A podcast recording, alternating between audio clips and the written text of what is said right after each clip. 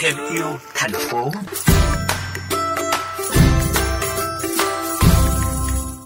Thưa quý vị, khi thành phố Hồ Chí Minh còn đang lay hoay với các dự án chống ngập, khi câu chuyện phân loại rác thải tại nguồn còn chưa thể giải quyết triệt để, thì có người vẫn âm thầm khơi thông dòng chảy và bất chấp hiểm nguy nơi miệng cống khi có đợt triều cường.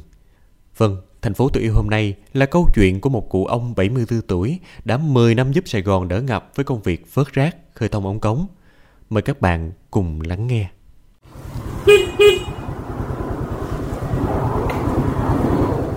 Gặp ông Vương Văn Kính, có lẽ nhiều người sẽ phải bất ngờ vì ở tuổi 74, ông vẫn còn đi xe máy băng qua đường quốc lộ như một thanh niên.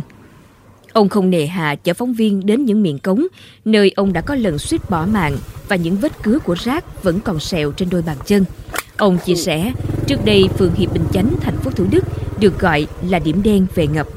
Rồi mấy năm trước chú phải đẩy chiếc ghe vô đây nè, rồi cơi cái dáng rồi đẩy chiếc xe, cái xe của nhỏ gái đem ra ngoài đường á, cho nó đi học. Chứ ở đây ngập tới đầu gối hơn nữa.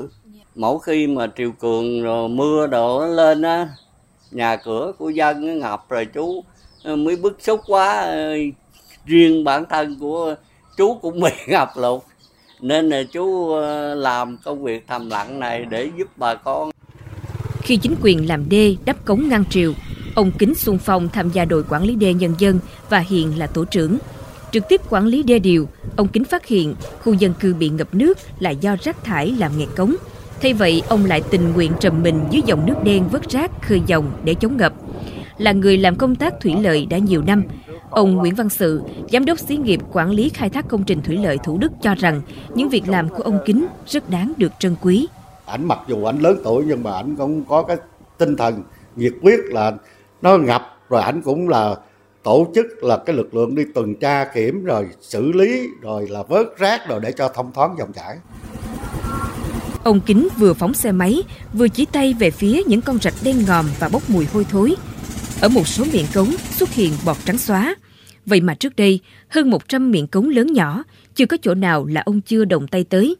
Ngày cũng như đêm, thời gian tính bằng phút bởi lực hút dòng chảy tại các miệng cống rất lớn. Nếu không làm sạch rác trong cống kịp thời, nắp cống có thể đóng lại hoặc dòng chảy bất ngờ được khơi thông sẽ gây nguy hiểm.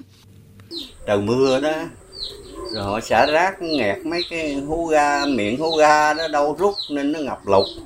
Có một vài người họ thiếu ý thức thôi chứ chú cũng không dám nói hết. À, người ta thấy mình làm vậy rồi à, chắc có lẽ người ta cũng suy nghĩ rồi người ta giảm bớt đi. Không có đồ bảo hộ lao động như bao tay đồ á thì nó bị mấy cái vết sắt nó bén nó rỉ nó đứt tay.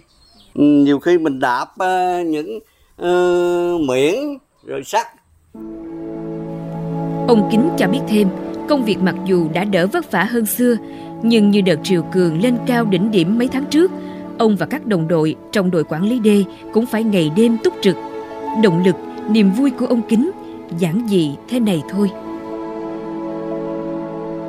Thấy bản thân chú giờ cũng lớn tuổi rồi mà mình giúp đỡ được cho bà con ờ, tránh ngập lụt ờ, nó hư hại tài sản thì chú cũng vui lắm, chứ chú cũng không có lợi lộc gì hết. Trong đó ờ, hãy chú làm được vậy thì ờ, nghe lương tâm mình nó thoải mái lắm. Đi về có khi ờ, trời mưa lạnh rung à mà trả bà pha nước trà gừng rồi cho uống vậy mình thấy cũng an ủi được phần nào rồi.